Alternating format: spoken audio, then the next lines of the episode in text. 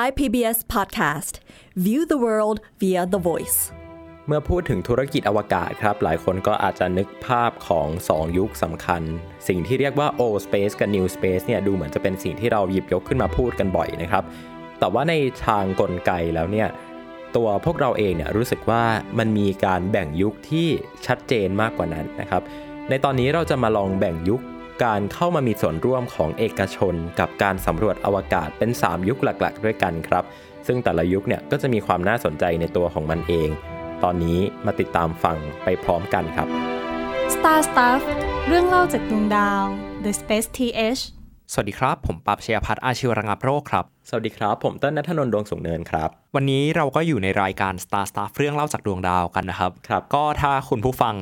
ได้ฟังตอนที่แล้วไปเนี่ยอาจจะได้ยินว่าเราสัญญาไว้ว่าเออเนี่ยเดี๋ยวตอนหน้าเราจะมาพูดกันถึงเรื่องหลุมดำตอนเนาะแต่ว่าถ้าใครอ่านชื่อตอนก็เออตอนนี้ทำไมมันไม่เป็นเรื่องหลุมดำใช่ฮะคือทีมงานเราเนี่ยมาขี้เกียจคุยกันอีกนิดหน่อย เรารู้สึกว่า ไม่ใช่ทีมงานเราเนี่ยฮะก็คุยกันอีกนิดนึง เราก็รู้สึกว่าจากที่ตอนที่แล้วอะฮะเราอัดเนื้อหามาเยอะมาก 3 ตอนยาวๆเนาะแล้วก็หลังจากเนี้ยหาเรื่องของหลุมดำมันก็จะเป็นตอนที่มีเนื้อหาหนัก เราก็เลยอยากพักเป็นตอนขั้นสั้น ๆ ตอนหนึ่งแล้วกันก่อน เป็นเหมือนตอนที่แบบทำให้คุณผู้ฟังอาจจะแบบเคลียร์สมองได้ระดับหนึ่งก่อนที่จะไปเข้าประเด็นหนักต่อในซีรีส์หลุมดำนะฮะเรื่องที่เราจะมาเล่ากันวันนี้ฮะเป็นเกร็ดประวัติศาสตร์หนึ่งที่น่าสนใจมาก แล้วก็เป็นเรื่องที่อาจจะไม่ค่อยมีคนพูดถึงเยอะเท่าไหร่แต่ว่า มีผลลัพธ์ที่มันออกมาชัดเจนมากในปัจจุบันจนหลายคนอาจจะคาดไม่ถึงเรื่องนั้นก็คือเรื่องเกี่ยวกับการเข้ามามีบทบาทของภาคเอกชนในวงการอวกาศละกันอืมซึ่งหลายคนก็อาจจะสงสัยว่าเออเรื่องที่เราพูดเนี่ยมันสำคัญยังไง ผมว่ามันสำคัญในประเด็นที่มันเป็นเหมือนตัวที่จะเชฟมุมมองของเราต่ออุตสาหกรรมในปัจจุบันแล้วก็ภาพต่อไปในอนาคตอะฮะเพราะว่า ถ้าหลายคนจำตอน Space Democratization ได้เนาะเราก็จะเล่าว่า เออเนี่ยกลไกด้านเศรษฐกิจมันเป็นตัวที่ทำให้อวกาศมันมีราคาถูกลง และเข้าถึงประชาชนได้มากยิ่งขึ้นอืมแต่ว่าคำถามคือสุดท้ายแล้วเนี่ยกลไกที่ทำให้อวกาศมันถูกลง กลไกที่ทำให้ธุรกิจมาลงทุนกับภาคอวกาศเยอะขึ้นนะฮะมันเกิดมาได้ยังไง ก็เป็นเรื่องที่เราจะมาเล่าไขประเด็นแล้วก็มาขยายกันในตอนนี้ละกันครับใช่ครับ เพราะว่าปกติที่เราแบบพูดกันง่าย ๆ เลยเนาะคือเราจะพยายามแบ่ง การเข้ามามีส่วนร่วมของเอกชนเนี่ยเป็น 2 ยุคหลักๆนะฮะอย่างแรกเนี่ยก็คือ old space กับอันที่2เนี่ยก็คือ new space เนาะซึ่งเป็นคำที่แบบต้นก็รู้สึกว่าแบบพูดบ่อยอะคำเนี้ยนะฮะ old space กับ new space หรือว่า traditional space กับ new space นะอวกาศเก่าอวกาศใหม่ แต่ว่าทีเนี้ยพอเรามามองในจุดที่เรียกได้ว่าเป็นเหตุการณ์สำคัญ หรือว่าเป็นนกลไกเป็นแมคานิกที่มันก่อให้เกิด การที่เอกชนเนี่ยเข้ามามีส่วนร่วมใน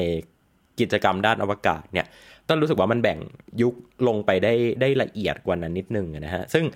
ในพอดแคสต์ตอนนี้เนี่ยเราจะมาพูดคุยกันถึงเรื่องของเอกชนกับอวกาศใน 3 ยุคสำคัญสำคัญ ซึ่งคิดกันขึ้นมาเองนะไม่มีเพิ่งคิดกันขึ้นมาเองเมื่อกี้นี้นะครับ ยุคแรกเนี่ยก็คือยุคของการสำรวจอวกาศที่มันสิ้นสุดจากสงครามโลกครั้งที่สองเลย อ่า ปฏิเสธไม่ได้เนาะว่า สงครามโลกครั้งที่สองเนี่ยมันเป็นสิ่งหนึ่งที่แบบเปลี่ยนโลกใบนี้ไปมากๆกันนะฮะแล้วก็พออวกาศมันเป็นจุดถัดไปอะจากสงครามโลกครั้งที่สองเนี่ยไอกิจกรรมต่างๆ ที่เกิดขึ้นเนี่ยมันก็เลยสำคัญมาก ยุคเนี่ยครับมันจะเป็นยุคที่เป็นยุคเดียวกับพวกโครงการอวกาศอย่างแบบอพอลโล Gemini Mercury นะฮะ พูดชื่อย้อนกลับนิดนึง เอาเป็นว่า เอาเป็นว่ารู้สึกว่าจุดจบของยุคนี้มันคือแบบอารมณ์ประมาณ อพอลโลละกันอ่าก่อนที่จะไป Skylab เนาะซึ่งคุณผู้ฟังน่าจะน่าจะคุ้นชินกับยุคของการสำรวจอวกาศ กันบ้างเล็กน้อย หรือไปจนถึงมาก ๆ ระดับ advance ไล่ชื่อคนกันได้นะ ใครที่ยังรู้สึกว่าแบบเออยังไล่เรียงทำลายไม่ถูกเนี่ยก็กลับไปฟังตอนประวัติศาสตร์จรวดได้นะฮะอันนี้คือยุคแรกยุคแรกเนี่ยมันจะพูดถึงตัวของเอกชนน้อยมากนะคือจะมองแค่ว่าเป็น contractor หรือว่า เป็นผู้ที่รับงานจากรัฐบาลเนี่ยไปทำอีกทีหนึ่งนะอันนี้คือยุคแรก ยุคที่ 2 ก็คือยุคที่เราจะเริ่มเห็นการทำงานร่วมกันระหว่างเอกชนกับรัฐบาลมากขึ้นเนาะแต่ว่าเราก็จะยังไม่นับว่าอันเนี้ยเป็นการ democratize อยู่ดีนะเพราะว่าสุดท้ายแล้วบริษัทที่เข้ามาหรือว่างานที่รับไปเนี่ยมันก็จะเป็นในเชิงว่าเป็นกึ่งกึ่งระหว่างการเป็น subcontractor แล้วก็การเป็นถ้าพูดง่ายๆ คือเหมือนกับเป็นมาเฟียนิดนึงนะคือ เริ่มมีการแบบผูกขาด เริ่มมีการพูดถึงการสำรวจโดยเอกชนบ้าง แต่ว่าก็ไม่ได้เยอะขนาดนั้นนะฮะนี่คือในยุคที่ 2 ถ้าเอามาเทียบวางบนไทม์ไลน์เนี่ยก็จะเป็นอารมณ์ประมาณช่วงโครงการ Skylab ไปจนถึงโครงการของสถานีอวกาศเมียละกันนะครับอืมจบฮะตัดจบสักประมาณปี 1999แล้วกันก็คือ98 99 ประมาณนี้ ก็คือเป็นช่วงที่เริ่มมีแผนก่อสร้างสถานีอวกาศนานาชาติเนาะ ใช่ครับก็คือก่อนก่อนยุค millennium ทีนี้ยุคที่3เนี่ยที่น่าจะใช้เวลากับมันได้เยอะมากๆ เพราะว่ามีกิจกรรมต่างๆ เกิดขึ้นเยอะเหลือเกินนะฮะก็คือยุคหลังจากยุค millennium เป็นต้นมาก็คือยุคของสถานีอวกาศนานาชาติแหละนะครับ ถามว่าทำไมแบบถึงเริ่มตัดยุคที่ตรงนี้ เพราะว่าจริง ๆ แล้วบริษัทอวกาศที่เกิดใหม่หลายบริษัทนะนะเกิดขึ้นในช่วงประมาณนี้นี่แหละนะฮะไม่ว่าจะเป็น Blue Origin Virgin Galactic SpaceX นะฮะหรือแม้กระทั่งบริษัทที่ทำงานด้าน payload หรือว่าการส่งของขึ้นไปบนอวกาศนะฮะไม่ว่าจะเป็น NanoRack ISS National Lab อะไรอย่างเงี้ยพวกเนี้ยจะเกิดขึ้นในช่วงประมาณปี 2000 ต้นๆ หมดเลยนะครับ ก็เรียกได้ว่าเป็น 3 ยุคสำคัญละกัน ที่รู้สึกว่าแมคานิกของมันอะมันมีอะไรมากกว่าแค่การแบ่งว่า O Space ก็คือรัฐเป็นผู้เล่น แล้วก็ New Space ก็คือเอกชนเป็นผู้เล่น ซึ่งพี่รู้สึกว่าการแบ่งอย่างนั้นอะมันทำให้เราแบบลืมจุดเปลี่ยนผ่านอะว่าเอาแล้วเหตุการณ์สำคัญอะไรที่มันทำให้เอกชนกับรัฐบาลเนี่ยมันมาร่วมกันสำรวจอวกาศในที่สุดนะฮะซึ่งเราก็จะเริ่มจากยุคแรกก่อนเลยละกันก็คือ ยุค หลังจากสงครามโลกครั้งที่สองเลย ว่าแบบหลายคนอาจจะงงนะว่าเอาแล้วบริษัทเอกชนมันเริ่มเข้ามาตอนนั้นได้ยังไงนะฮะ ก็เริ่มจากยุคนี้เลยละกันครับผมว่าการเริ่มต้นจากช่วงสงครามโลกครั้งที่2เนี่ยเป็นอะไรที่น่าสนใจมาก เพราะว่าคอนเซปต์ของการไปสำรวจอวกาศมันก็เริ่มยุคหลังจากนั้นเนาะก็คือแบบจุดเริ่มต้นของ space exploration กับอย่างที่ 2 ก็คืออมันเป็นช่วงที่เอกชนเนี่ยเข้ามามีบทบาทสำคัญมากในการเป็นซัพพลายเออร์ให้รัฐบาลในหลาย ๆ เรื่อง ซึ่งมันก็เป็นผลพวงต่อเนื่องจากสงครามโลกครั้งที่2แหละฮะคือ ถ้าหลายคนจำได้เนี่ยช่วงสงครามโลกครั้งที่ 2 ก็เป็นช่วงที่มันมีการสู้รบกันเนาะทีเนี้ยประเด็นคือรัฐบาลเนี่ยเขาไม่ได้พึ่งพาแค่ตัวเองในการแบบเกณฑ์อาหารแล้วส่งคนไปรบ แต่ว่าคำถามคือเออเราเครื่องบินรบแล้วรถถังเราปืน อะไรพวกนี้ล่ะมันเกิดขึ้นมาจากไหน ก็สุดท้ายแล้วเนี่ยฮะมันก็เป็นรัฐบาลนี่แหละที่ต้องไปใช้คอนแทคเตอร์เจ้าต่างๆ ในการที่จะผลิตพวกครับยุทโธปกรณ์พวกนี้ขึ้นมา โดยเฉพาะในเรื่องของเทคโนโลยีแล้วก็อากาศยานเนี่ยฮะ ผู้เล่นภาคเอกชนเนี่ยเขามามีบทบาทสำคัญมากในการเป็นซัพพลายเออร์ให้กับรัฐบาล อย่างเช่น Boeing ที่ผลิตเครื่องบินรบในช่วงนั้นเนาะหรือว่า McDonnell Douglas Lockheed Martin แต่ละชื่อนี่คือแบบคุ้นหูกันทั้งนั้นเลยนะฮะใช่ ทุกวันนี้ก็ยังคุ้นหูอยู่ใครที่ทำด้านอวกาศ ก็เป็นชื่อที่เราอยากให้คุณผู้ฟังจำไว้ให้ดีนะฮะเพราะว่าหลังจากเนี้ยมันจะมีชื่อเหล่านี้โผล่ขึ้นมาอีก เป็นพวกที่ supply พวกยุทโธปกรณ์ให้กับสงครามโลกครั้งที่สองเนาะทีเนี้ยฮะพอหลังจบสงครามแล้วคำถามที่เกิดขึ้นคือเออแล้วบริษัทพวกนี้ไปไหนต่อ ถึงแม้สงครามจะจบอะฮะแต่ว่าการพัฒนาเทคโนโลยีมันก็ยังมีต่อไป แล้วก็หลังจากอืมช่วงสงครามอะฮะมันเป็นช่วงที่มันมีการพัฒนาเทคโนโลยี เรียกว่าค่อนข้างก้าวกระโดดเลยละกันอ่าฮะเพราะว่าสิ่งหนึ่งที่เป็นผลพวงจากสงครามโลกครั้งที่ 2 ที่สำคัญมากอะฮะคือ ICBM หรือว่า Intercontinental Ballistic Missile ก็คือมิสไซล์ที่สามารถยิงระหว่างทวีปได้เนาะทีเนี้ยฮะพอหลังจากจบสงครามอะการพัฒนา missile ก็ไม่ได้จบอยู่แค่นั้น มันเกิด awareness บางอย่างขึ้นมาใน ฝั่งรัฐบาล ทั้งในฝั่งสหรัฐแล้วก็ในประเทศอื่นอืมๆจนกระทั่งถึงมันมีการตั้งองค์กรที่เกี่ยวข้องกับอวกาศยานขึ้นมา อย่างเช่นนาซาที่เรารู้จักกันนั่นเอง ซึ่งพวกบริษัทพวกเนี้ยฮะมันก็ยังมีบทบาทในการเป็น contractor ให้กับนาซาอยู่ อย่างเช่น ในโครงการ Saturn ที่มันเกิดขึ้นเนี่ยที่น่าสนใจอะฮะก็คืออมส่วนของตัวจรวดเนี่ยฮะมันไม่ได้ถูกพัฒนาขึ้นมาในโรงงานของนาซาและไม่ได้ถูกผลิตด้วยตัวนาซาเอง แต่ว่านาซาเนี่ย ใช้วิธีการในการจ้าง contractor 3เจ้า ในการผลิต 3 ท่อนของจรวด Saturn V อีกทีหนึ่งครับซึ่งบริษัทนั้นก็คือ Boeing Douglas แล้วก็ North American Aviation คุ้นสองชื่อแรกไหมฮะ ใช่ครับ มันเป็นบริษัทที่ทำให้กับการทหารอยู่ก่อนหน้านั้นนั่นแหละ และทีเนี้ยมันก็ยังมีความสัมพันธ์กับรัฐบาลต่อเนื่องมาจนกระทั่งถึงการพัฒนาโครงการอวกาศนั่นเอง ใช่ครับ แต่ว่าตัวนาซาเองเนี่ยถามว่า เหมือนกับแบบโยนงานไปให้ทางเอกชนจัดการเองไหมคำตอบก็คือก็ไม่ เพราะว่าถ้าเราไปดูงบในสมัยอพอลโลนะฮะ มันสูงมาก มันสูงจนถึงขั้นที่ว่าตัวหลักของภาษีเนี่ยที่ถูกนำมาใช้ในโครงการอวกาศเนี่ยมันเป็นหลักหน่วยเปอร์เซ็นต์เลยนะฮะ ซึ่งพอมันเยอะขนาดนี้เนี่ย มันหมายความว่าเงินน่ะมันจะไปลงกับบริษัทพวกเนี้ยเป็นจำนวนเยอะมาก คือบริษัทอะแทบไม่ต้องไปมีแบบเหมือนกับว่าไม่ต้องไปมี business model เองในการหาเงินเลย คือคุณรับแต่งานรัฐอย่างเดียวอะ่ะคุณก็รวยแล้วอะ่ะนึกออกปะ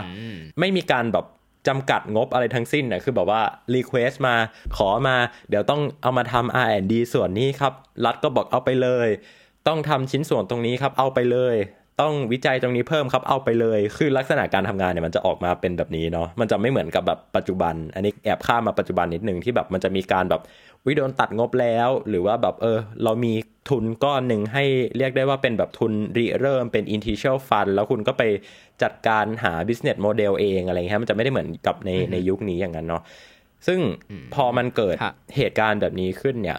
มันก็เลยทำให้ยุคแรกของ การที่เอกชนเข้ามา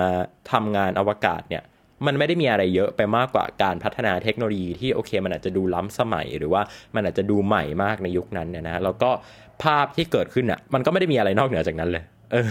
มันจะแบบมามันจะมีประเด็นอีกทีหนึ่งก็คือในยุคในยุคที่2เนาะที่เดี๋ยวเราจะพูดถึงกันถัดไป ก็อยากให้คุณผู้ฟังมองภาพเป็นประมาณว่าเออถึงแม้ บริษัทพวกนี้จะมาเป็นคอนแทคเตอร์ให้กับ นาซาให้กับการพัฒนาด้านอวกาศเองก็ตามเนี่ยเขาไม่ได้เข้ามามีบทบาทในฐานะที่เป็นตัวตั้งตัวตีในการออกแบบในการเสนอโครงการว่าเออเราควรจะผลิตจรวดแบบนี้ หรือว่าลงทุนกับอะไรสักอย่างหนึ่งแต่ว่าเป็นภาครัฐเนี่ยฮะหรือว่าเป็นนาซานี่แหละที่เป็นคนดีไซน์ แล้วก็ใช้พวกเนี้ยใช้บริษัทพวกเนี้ยในการพัฒนามากกว่า ให้พวกนั้นเป็นคนพัฒนาทั้งหมดเองอืมเอาง่ายๆ ก็คือคล้ายๆกับจ้างผลิตนั่นแหละทีนี้แบบคุณผู้ฟังอาจจะเห็นภาพคร่าวๆแล้วแหละซึ่งรายละเอียดเชิงลึกผมว่า ไปลองหาอ่านดูก็ได้ เพราะว่าความน่าสนใจของยุคนี้มันจะเป็นการตบตีระหว่างรัฐกับเอกชนว่าเออแบบผลิตได้ไม่ตามสเปคมากกว่าอะไรประมาณนี้ การตบตีใหญ่ๆเนี่ยน่าจะเป็นเรื่องของรัฐกับประชาชนมากกว่าว่าเอาเอาภาษีไปอีกแล้วอะไรเงี้ยอืมซึ่งมันก็จะเป็นเรื่องที่แบบไม่ค่อยเกี่ยวกับตอนที่นี้เท่าไหร่ก็คือไว้หลังจากนี้ถ้ามีโอกาสเดี๋ยวเรามาเล่าให้ฟังละกัน แต่ว่าเราข้ามไปเรื่องที่เกี่ยวข้องก็คือในยุคถัดไปต่อดีกว่าฮะก็ในยุคที่ 2 ที่พี่เติ้ลเรียกว่าเป็นยุคที่ดูเหมือนจะมีอะไรเกิดขึ้นมาเนาะมันเกิดอะไรขึ้นคะพี่เติ้ล ต้องบอกว่ามันเป็นยุคที่คนไปอวกาศเยอะขึ้นอะนึกออกปะคืออ่าถ้าเราสมมติว่าเรานึกภาพยุคของอพอลโลอย่างเงี้ยหรือแม้กระทั่งสกายแลบเองก็ตามเนี่ยจำนวนของคนที่ขึ้นไปบนอวกาศเนี่ย มันยังอยู่ในหลักแบบหลักหน่วยหรือว่าหลักสิบต้นๆอยู่อะไรเงี้ยฮะแต่ว่าพอมันมีโครงการกระสวยอวกาศขึ้นมาเนี่ยในช่วงประมาณปี 1970 กว่าๆเป็นต้นไปเนี่ยคือหลังจากยุคสกายแลบเนี่ย คนที่ขึ้นไปบนอวกาศเนี่ยมันเยอะมาก แล้วพอตัวยานอวกาศอะมันสามารถเอากลับมาใช้ใหม่ได้อะมันทำให้ต้นทุนในการเอาของชิ้นหนึ่งเนี่ยขึ้นไปอยู่บนอวกาศเนี่ยมันถูกลงนะครับ พอมันถูกลงอย่างเงี้ยเหมือนกับมันก็เริ่มเริ่มมีการแบบส่งเพโลดอื่นๆนะหรือว่าส่งการทดลองอื่นๆ ที่มันมันไม่ได้เป็นแค่แบบเป็นแค่งานทดลองจากฝั่งนาซาอย่างเดียวเนี่ยขึ้นไปบนอวกาศด้วยนะครับ ทีเนี้ยต้องแยกกันนะ ว่าต้นเองอะ่ะไม่ปฏิเสธว่าตัวโครงการ Space Shuttle หรือว่ากระสวยอวกาศเนี่ยไอตัวยานเนี่ยทั้งหมดที่ผลิตออกมาเนี่ยมันไม่ได้เรียกได้ว่ายังไงดี มันไม่ได้ตอบโจทย์ในด้านของเศรษฐกิจขนาดนั้นอะคือถ้าพูดตรงๆ คือมันไม่ได้คุ้มค่าขนาดนั้นเมื่อโดยที่เราพูดถึงตัวเทคโนโลยีเอง เพราะว่าด้วยวิธีการสร้างอะ่ะมันก็ยังเหมือนกันในยุคก่อนอยู่ดีก็คือนาซาออกแบบมาแล้วก็โยนเอา บูปรินหรือว่าพิมพ์เขียวอะไปให้กับตลกไหมภาษาอังกฤษเรียกบูปรินภาษาไทยเรียกพิมพ์เขียว ก็โยนเอาตัวพิมพ์เขียวอะไปให้บริษัท subcontractor ต่างๆเนี่ยผลิตชิ้นส่วนนะครับ ซึ่งอันเนี้ยวายวอดมากกว่า Saturn V อีกบอกเลยว่า Space Shuttle หรือว่ากระสวยอวกาศเนี่ยชิ้นส่วนเนี่ยมันเยอะมากๆนะมันเยอะมากถึงขั้นที่ว่าบริษัทนี้ผลิต อันนี้อีกบริษัทหนึ่งผลิตอันนึง และแต่ละบริษัทเนี่ยก็แบบอยู่ห่างกันครึ่งประเทศ แล้วพอจะประกอบก็ต้องเอามารวมกันทีนึงอย่างเงี้ยดังนั้นต้นทุนในการผลิตกระสวยโอกาสเนี่ยมันไม่ได้ถูกนะ ต้องเข้าใจตรงนี้ก่อน แต่พอมันมาในทางที่ว่ามันเริ่มแบบมันสามารถเอากลับมาใช้ใหม่ได้นะมันก็เลยเปิดโอกาสทางธุรกิจอื่น ๆ มากขึ้นดังนั้นแยก 2 ประเด็นอย่าเอายาว2ประเด็นนี้มาปนกัน อาจจะต้องเรียกแบบนี้แล้วกันว่า เทคโนโลยีมันก็มีราคาถูกลงเนาะอืมแต่ว่ามันไม่ใช่ก้าวกระโดดอะมันคือเหมือนว่าเออหลายคนก็น่าจะเข้าใจเนาะว่าหลังจากที่เราพัฒนาอะไรกันไปสักอย่างอะเราก็จะได้ knowledge มากขึ้น แล้วก็ครับทีเนี้ยเราก็ใช้ knowledge นั้นในการพัฒนาอะไรสักอย่างที่มันอาจจะดีขึ้นหรือมีราคาถูกลง ซึ่ง Space Shuttle เนี่ยก็เป็นผลพวงของอันนั้นเหมือนกันว่าเออจะเกิดอะไรขึ้นถ้าเราสามารถพัฒนาจรวดที่มันสามารถ reuse ได้ แต่ว่าพอถูกพัฒนาขึ้นมาจริง ๆ แล้วเนี่ยฮะสุดท้ายงบมันบานปลายเหมือนกันนะถึงแม้มันจะมีราคาที่ถูกกว่าโครงการอย่าง Saturn เนี่ย มันก็ยังมีราคาแพงอยู่ดี เพราะว่าพอมันเกิดขึ้นมาจริงๆแล้วคนก็แบบตระหนักขึ้นมาได้ว่าเออจริงๆแล้วชิ้นส่วนเนี่ยมันต้องเปลี่ยนเยอะมากเลยในแต่ละไฟล์ไม่ใช่ว่าสามารถบินอืมลงมาจอดแล้วก็สามารถกลับขึ้นไปใหม่ได้เลย แต่ว่าอย่างฮีทไทหรือว่าตัวที่เป็นตัวกันความร้อนที่อยู่ตรงใต้ยานเนี่ยมันก็ต้องมีการเปลี่ยนใหม่ ซึ่งมันเยอะมากเลยอะครับมันจำไม่ได้ว่ากี่พันหรือกี่หมื่นชิ้น ทีเนี้ยมันก็ยังมีราคาอยู่ถึงแม้มันจะราคาถูกลงก็ตาม แต่ว่า ประเด็นที่พี่เติ้ลบอกอีกอย่างหนึ่งที่มันน่าสนใจก็คือเรื่องว่าคนเยอะขึ้นอ่าก็คือเรื่องว่าคนได้ขึ้นไปอวกาศเยอะขึ้น อยากให้ลองจินตนาการภาพแบบนี้ฮะจำนวนคนทั้งหมดที่ได้ขึ้นไปบนอวกาศในโครงการอพอลโลเนี่ยมีทั้งหมด 12 คนอือหือนั่นเท่ากับจรวด Shuttle ประมาณแค่ไม่ถึง2 flight อืมคือจรวด Shuttle เนี่ยฮะบินหลักร้อย flight เนาะก็คือตลอดทั้งโครงการช่วงประมาณ 30 ปี ซึ่งแค่บิน 2 ครั้งเนี่ยก็มีคนได้ขึ้นไปบนอวกาศมากกว่า โครงการอพอลโล ทั้งโครงการใช่ใช่ฮะทีเนี้ยนั่นคือการเพิ่มขึ้นของจำนวนคนขึ้นอวกาศ เยอะขึ้นในระดับนั้นเลย ก็สุดท้ายแล้วเนี่ยตลอด 30 ปีของโครงการชัตเทิลเนี่ยมีคนได้ขึ้นอวกาศหลายร้อยคนเลยก็ว่าได้ ถ้าใครอยากฟังรายละเอียดก็ไปติดตามได้ในตอนกระสวยอวกาศกับความเท่าเทียมนะฮะก็เป็น 2 เรื่องที่คิดว่าอยากให้คุณผู้ฟังลองจินตนาการภาพตามละกัน ทีเนี้ยหาก็อย่างที่พี่เติ้ลบอกเลยว่า เออพอมันมันมีโอกาสได้ขึ้นไปบนอวกาศถี่ขึ้น มันมีจำนวนคนที่ได้ขึ้นไปเยอะขึ้น ทีเนี้ยหามันก็เลยเหมือนเปิดช่องว่างทางธุรกิจอีอืกมอย่างหนึ่งจากที่ในโครงการอพอลโลเนี่ยทุกอย่างมันต้องเป๊ะเนาะว่าเออเนี่ยแบบมันแทบไม่มี schedule ให้แบบคุณทำอะไรได้แล้วอะตอนแรก อพอลโลมันจะมี 20 โครงการเนาะที่นี้แบบโดนตัดมาเหลือ 17 แบบจำนวนงานวิจัยที่แบบต้องบีบอัดเข้ามามันก็เยอะขึ้นมาอีก แต่ว่าทีเนี้ยฮะลองตัดภาพมาในโครงการ Shuttle ที่เออมันบินขึ้นไปบินเรื่อยๆเรื่อยๆ มันเปิดช่องว่า flight นี้เราจะส่งงานวิจัยอะไรขึ้นไปดี หรือว่า flight นี้เราจะเปิดโอกาสให้กับภาคธุรกิจแบบไหนดี ซึ่งไอ้ตรงนี้แหละฮะมันเป็นจุดที่ทำให้ภาคธุรกิจเนี่ยได้เข้ามามีบทบาทเยอะขึ้นมากในในยุคนี้ ใช่ครับเหมือนกับว่าถ้าถามว่าธุรกิจอวกาศที่เป็นแบบ Space Economy จริงๆอะมันเกิดขึ้นในช่วงไหน พี่รู้สึกว่ามันเกิดขึ้นในช่วงนี้นี่แหละ ในช่วงที่เอกชนเนี่ยเริ่มมีการส่งเอา payload หรือว่าเริ่มมีแบบมิชชั่นของตัวเองอะ่ะเหมือนกับเอกชนมี space โปรแกรมของตัวเองอะ่ะแล้วก็ฝากเอาสิ่งพวกนั้นอะ่ะขึ้นไปบนกระสวยอวกาศนะฮะเพื่อเป็นการทดลองอีกทีหนึ่งบนอวกาศ อันเนี้ยนับว่าเป็นเรียกว่าไงดี นับว่าเป็นแบบจุดเริ่มต้นของ commercial payload เลยก็ว่าได้นะครับ ซึ่งบริษัทที่เข้ามาทำเนี่ยก็คงปฏิเสธไม่ได้แหละว่าคือก็ต้องมีแบบมีความแบบใกล้ชิดกับนาซานิดนึง สามารถหว่านล้อมนาซาว่าโอเค คุณต้องแบบว่าเอา experiment นี้ขึ้นไปนะ หรือว่าคุณต้องแบบเชื่อฟังเรานะอะไรอย่างเงี้ยคือมันจะมีเรื่องของแบบผลประโยชน์ทางธุรกิจเข้ามาเกี่ยวข้องนิดนิดนึงแล้ว แต่ว่าปฏิเสธไม่ได้ว่าบริษัทพวกนี้ก็ไม่ได้แบบไม่ได้มีความหลากหลายขนาดนั้นนะฮะ คือเรียกได้ว่าเป็นบริษัทที่ CEO อาจจะเคยทำนาซามาก่อน เคยดูแลอพอลโลมาก่อน แล้วก็ลาออกมาตั้งบริษัทของตัวเอง แล้วก็แบบใช้คอนเน็ชันในการที่จะเอาแบบการทดลองหรือว่าเอาเพโลดต่างๆ ขึ้นไปสู่อวกาศอะไรอย่างเงี้ยนะฮะ ซึ่งโมเดลเนี้ยเราจะเห็นได้ชัดเลยในช่วงยุคประมาณปี 80 นะฮะ คือเป็นยุคที่ Space Shuttle เนี่ยรุ่งเรืองมาก ไปจนถึงยุคปี 1990 กว่ากว่าๆนะฮะ ประมาณปี 1999 ละกัน เป็นยุคที่จะครอบคลุมกับ 2 เหตุการณ์สำคัญก็คือเหตุการณ์การมีอยู่ของกระสวยอวกาศ แล้วก็สถานีอวกาศเมียของฝั่งรัสเซียนะฮะในตอนนั้น ซึ่งเริ่มมีเอกชนเนี่ยส่งการทดลองขึ้นไปบนอวกาศนะฮะ ส่งที่ว่าเนี่ยก็คือจ่ายตังค์ขึ้นไป แล้วก็บริษัทที่เหมือนกับเป็นเอเจนซี่ที่ดูแลสล็อตของ payload เนี่ยก็จะไปคุยกับทางนาซาอีกทีหนึ่งว่าโอเค เราจะเอาการทดลองนี้ขึ้นสู่อวกาศนะครับ ดังนั้นเนี่ยพวกงานวิจัยที่เกี่ยวข้องกับอวกาศที่มันนำมาสู่พวกแบบสินค้าบริการ Product Service ต่างๆ เนี่ย มันเกิดขึ้นในช่วงนี้นี่แหละนะครับ เป็นช่วงที่แบบการทดลองถูกส่งขึ้นไปบนอวกาศเยอะมาก อันเนี้ยเป็นยุคที่เมื่อกี้ต้นบอกว่ามันเป็นช่วงที่แบบดูเหมือนจะมีอะไรขึ้นมานะครับ แล้วก็พอถัดจากยุคนี้ไปอะ มันจะเป็นอีกยุคหนึ่งไปเลย เป็นยุคที่แบบเหมือนกับไม่ได้มีแค่คนที่รู้จักกับนาซาดีมีความสัมพันธ์กันดีกับนาซาแล้วแต่ว่าเป็น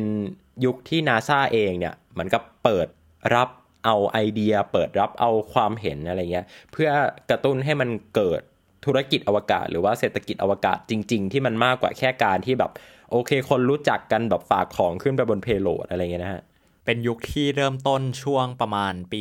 1998 1999 แล้วกัน ก็คือช่วงที่มันมีการเกิดขึ้นของสถานีอวกาศนานาชาตินั่นเองอ่าทีเนี้ยฮะ มันคือช่วงขึ้นต้นศตวรรษที่ 21 เนาะครับช่วงประมาณแบบ 10 ปีแรกของศตวรรษที่ 21 เนี่ยฮะ เป็นช่วงที่มีอะไรน่าสนใจเกิดขึ้นเยอะมากในวงการอวกาศกับภาคเอกชนเองก็ตาม มันเป็นช่วงที่มีบริษัทอย่าง Blue Origin อย่าง SpaceX เกิดขึ้นมา ซึ่ง ถ้าลองไปดูอะฮะความน่าสนใจของมันคืออีลอนมัสไม่ได้เคยทำงานใน NASA NASA มาก่อนไม่ได้ทำงานใช่เกี่ยวกับอวกาศมาก่อน หรือว่าเจฟเบซอสก็ทำงานที่เกี่ยวข้องกับ web commerce อะไม่ได้เกี่ยวข้องอะไรกับอวกาศเลย ทีเนี้ยฮะก็จะเห็นว่าเออมันแตกต่างจากยุคที่แล้วระดับหนึ่งที่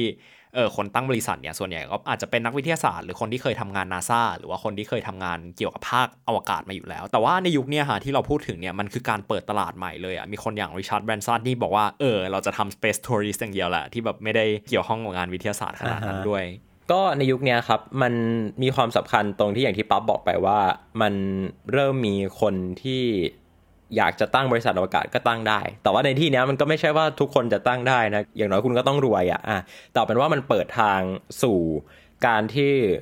คุณไม่ต้องมีเงินเยอะเท่าอีลอน มัสคุณก็ทำงานอวกาศได้ละกัน ซึ่งอันนี้คือมันขมวดอยู่ในยุคเดียวกันในประเด็นเรื่องของ New Space ไปแล้ว ดังนั้นจะไม่เอากลับมาพูดถึงแล้วกัน แต่ว่าทีเนี้ประเด็นสำคัญในยุคนี้ก็คือ การมีอยู่ของสถานีอวกาศนานาชาติเนี่ย มันช่วยให้ ธุรกิจที่เป็นเอกชนเนี่ยมันเติบโตได้อย่างแบบก้าวกระโดดเลยนะครับ เพราะว่าก่อนที่มันจะถึงประมาณปี 2010 เนี่ยที่มันจะเกิดเหตุการณ์สำคัญว่านาซาเลิกใช้กระสวยอวกาศเนี่ยนะมันมีการส่งการทดลองเนี่ยขึ้นไปบนสถานีอวกาศนานาชาติเนี่ยเยอะมากนะฮะ มีการขายแพลตฟอร์มบน ISS หรือว่าบนสถานีอวกาศนานาชาติเนี่ยให้กับเอกชนนะครับได้ส่งการทดลองได้เลือกเอาการทดลองส่งขึ้นไป หนึ่งในบริษัทที่เข้ามาดูแลตรงนี้นะฮะหรือว่าเข้ามาดูแลในการเลือกเอา payload ขึ้นไปบนสถานีอวกาศนานาชาติเนี่ยอยากพูดถึง 2 บริษัทสำคัญสำคัญๆนะครับ บริษัทแรกเนี่ยก็คือ ISS National Lab ฟังดูอาจจะเหมือนเป็นชื่อแบบหน่วยงานรัฐเนาะดูแบบว่า ISS National Lab อะไรเงี้ยแต่จริงๆแล้ว ISS National Lab เนี่ยเป็นบริษัทนะฮะเป็นหน่วยงานเอกชนที่เหมือนกับเขา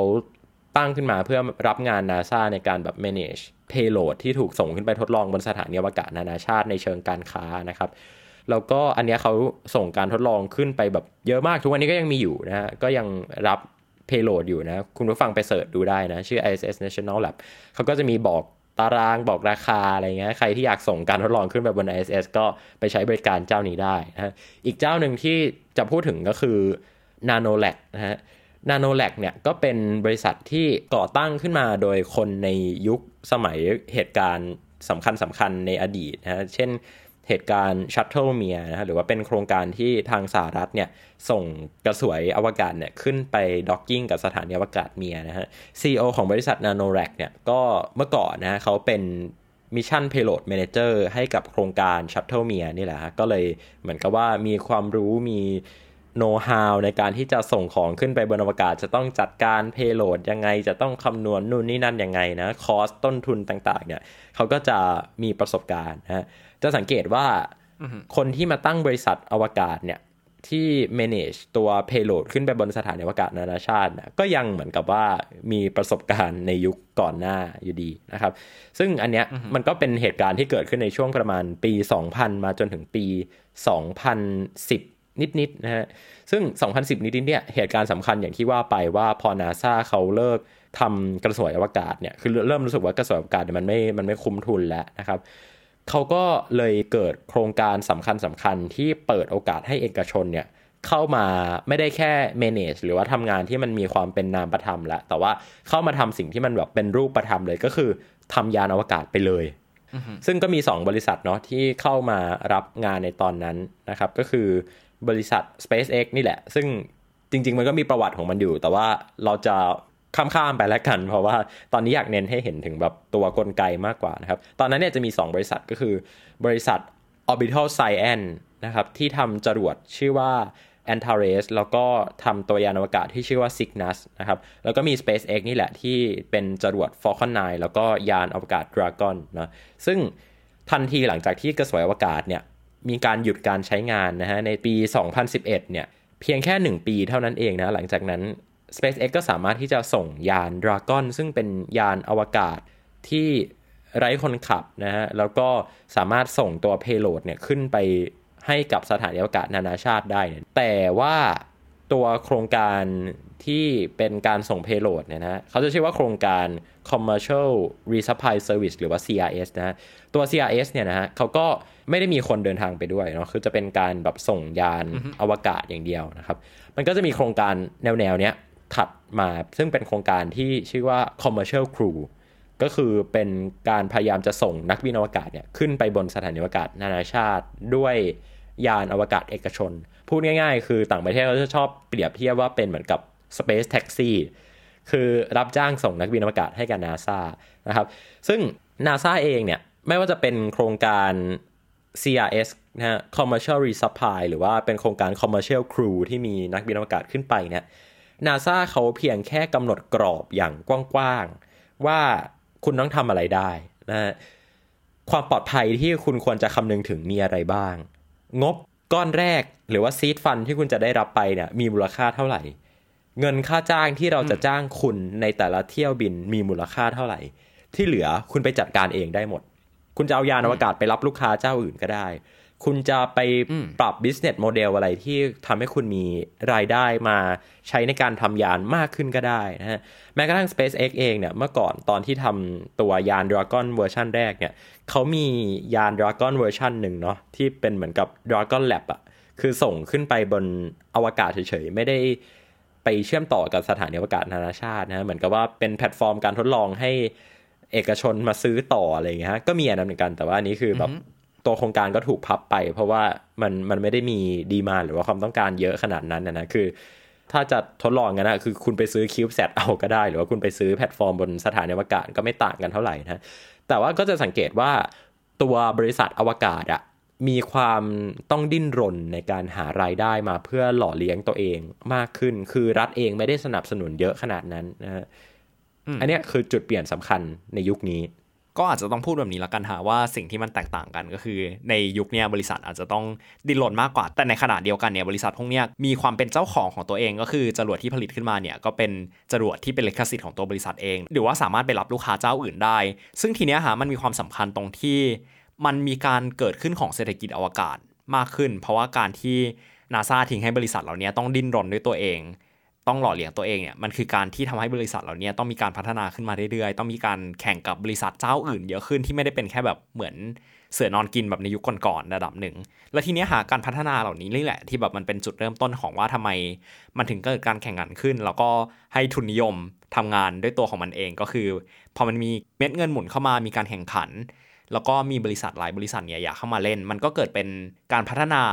ที่ทางเทคโนโลยีสามารถพัฒนาขึ้นมาได้อย่างเร็วมากขึ้น ในขณะเดียวกันคอสมันก็มีแนวโน้มที่มันจะถูกลงมากขึ้นเรื่อยๆ แล้วก็อย่างที่พี่เติ้ลบอกไปหาโครงการ CRS เนี่ยเหมือนเป็นเป็นเหมือนจุดเริ่มต้นจุดแรก ๆ ของการที่ NASA เริ่มใช้งานบริษัทเอกชน ในฐานะการเป็นแท็กซี่อวกาศเนาะแล้วมันก็ต่อยอดมาจนถึง CCP หรือว่า commercial crew โปรแกรมที่แทนที่จะส่งแค่ของก็คือส่งนักบินอวกาศไปด้วยแหละทีเนี้ยฮะมันมีการต่อยอดต่อไปอีกที่มันมีโครงการ Artemis เกิดขึ้น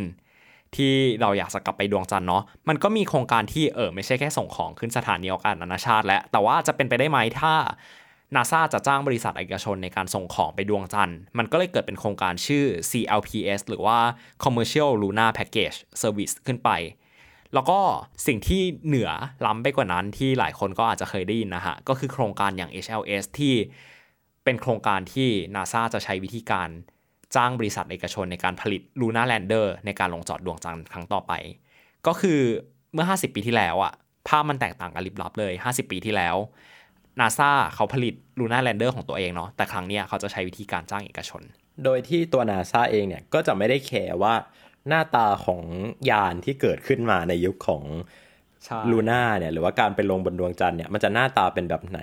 ทั้งตัวยานที่ส่งเพโลดไป แล้วก็ตัวยานที่ส่งคนไปเนี่ยดังนั้นเนี่ยแต่ละบริษัทอะคุณจะไปทำงานอะไรก็ได้ เพียงแต่ว่าปลายทางเนี่ยคุณต้องส่งนักบินอวกาศไปลงบนผิวดวงจันทร์แล้วก็กลับโลกมาได้อย่างปลอดภัยที่สุด อันเนี้ยคือวิธีการคิดในยุคใหม่ของนาซานะครับซึ่งมันแทบจะแอพพลายไปกับ ทุกอย่างที่เกิดขึ้นตอนนี้ในนาซาเลยนะ ดังนั้นเราจะเริ่มเห็นการปรับเปลี่ยนนาซาเนี่ยจากคนที่ทำทุกอย่างเนี่ยมาเป็นคนที่ตั้งโจทย์แทน แล้วก็ปล่อยให้กลไกการตลาดเนี่ยมันทำงานนะครับ อีกอย่างหนึ่งที่เห็นได้ชัดเลยเนี่ยก็คือเป้าหมายของบริษัทอวกาศในยุคใหม่เนี่ยเขาจะไม่ได้มีเป้าหมายที่แค่แบบอยากจะรวยอย่างเดียวแล้วนะ ถ้าเราไปถาม Boeing หรือว่าไปถาม Lockheed Martin ไปถาม McDonnell Douglas ในสมัย อพอลโลในสมัยเจมินายเนี่ยว่าคุณรับงานรัฐไปทำไมอะไรเงี้ยเขาจะตอบไปว่าเออก็รับงานรัฐแล้วมันได้เงินนะฮะหรือว่าได้เทคโนโลยีซึ่งจะนำมาซึ่งแบบกำไรของเขาในอนาคต เขาจะตอบแบบนี้ แต่ถ้าวันเนี้ยคุณไปถามอีลอนมัสว่าคุณทำแบบนี้ไปทำไมอ่าอีลอนมัสก็อาจจะตอบว่า เพราะว่าผมอยากไปดาวอังคาร ห็นไหมป้ายที่ต้องขานด้วย ใช่เห็นไหมว่ามันมีแบบมันมีโจทย์อื่นๆที่เกิดขึ้นนะฮะ ถ้าคุณไปถามแบบริชาร์ดแบรนสันอย่างเงี้ยว่าคุณจัดทัวร์ไปอวกาศทำไม เขาก็จะตอบว่าเขามีความฝันว่าเขาอยากจะไปอวกาศ แล้วก็เนี่ยเป็นสิ่งที่เขาจะทำได้ในยุคนี้ แล้วก็เขาอยากจะเปิดโอกาสให้คนอื่นๆ ได้เห็นอวกาศเหมือนกับที่เขาได้เห็น อย่างเงี้ยฮะโจทย์เนี่ยมันก็จะมีความหลากหลายมากขึ้นแหละ อันเนี้ยคือสิ่งสำคัญเลยว่าธุรกิจอวกาศในยุคปัจจุบันเนี่ยมันเติบโตได้เพราะว่าเหตุผลเหล่านี้นี่แหละนะครับครับทั้งหมดที่เล่ามานี้ก็อาจจะเรียกได้ว่าเป็นสรุปคร่าวๆ ของบทบาทของภาคธุรกิจกับวงการอวกาศตั้งแต่อดีตจนถึงปัจจุบันละกันนะฮะทีนี้ผมว่าหลังจากนี้ถ้ามีโอกาสเราอาจจะมาเจาะลึกถึงแต่ละโครงการที่เรามาพูดกันถึงในตอนนี้ละกันอย่างโครงการ CRS Commercial Resupply Service CCP Commercial Crew Program CLPS Commercial Lunar Resupply Service หรือว่า HLS Human Landing System ซึ่งแต่ละโครงการนะฮะมันก็จะทำให้เห็นแง่มุมอีกเยอะมากมายในการสำรวจอวกาศ อย่างเช่น เรื่องของ HLS อะฮะมันทำให้เราได้เห็นว่าเออหรือจริง ๆ แล้วทุนนิยมกับอวกาศ มันอาจจะไม่ได้มีแต่แง่ดี แต่มันอาจจะมีข้อเสียเหมือนกันนะ อย่างเช่น การที่รัฐบาลต้องมาดีลกับปัญหาที่ไม่ได้เจอในวงการอวกาศยุคก่อน อย่างเช่นการที่ต้องมาเห็นบริษัทอวกาศมา ฟ้องกันไปฟ้องกันมา ถ้าหลายคนจำได้อะฮะอย่างเช่นในปีที่แล้วที่ NASA ได้เลือก SpaceX เป็นคอนแทคเตอร์เจ้าเดียวในการสร้าง Human Landing System ลงดวงจันทร์ จนทำให้คู่แข่ง 2 เจ้า อย่าง Blue Origin กับ Dynetics หันไปฟ้องรัฐบาล จนทำให้งานของ SpaceX เนี่ยฮะต้องพักไปช่วงหนึ่งใหญ่ ๆ เลยก็ว่าได้ นี่ก็เป็นเรื่องราวของ Star Stuff เรื่องเล่าจากดวงดาวในสัปดาห์นี้ครับ ครั้งหน้าพูดถึงเรื่องหลุมดำจริงๆแหละรอติดตามกันได้ครับ ผมปั๊บเชยพัฒน์อาชีวระงับโรคครับ ผมเต้นนัทนนท์ดวงสูงเนินครับ ขอลาคุณผู้ฟังกันไปก่อน พบกันสัปดาห์หน้าครับ สวัสดีครับ สวัสดีครับ Star Stuff เรื่องเล่าจากดวงดาว The Space TH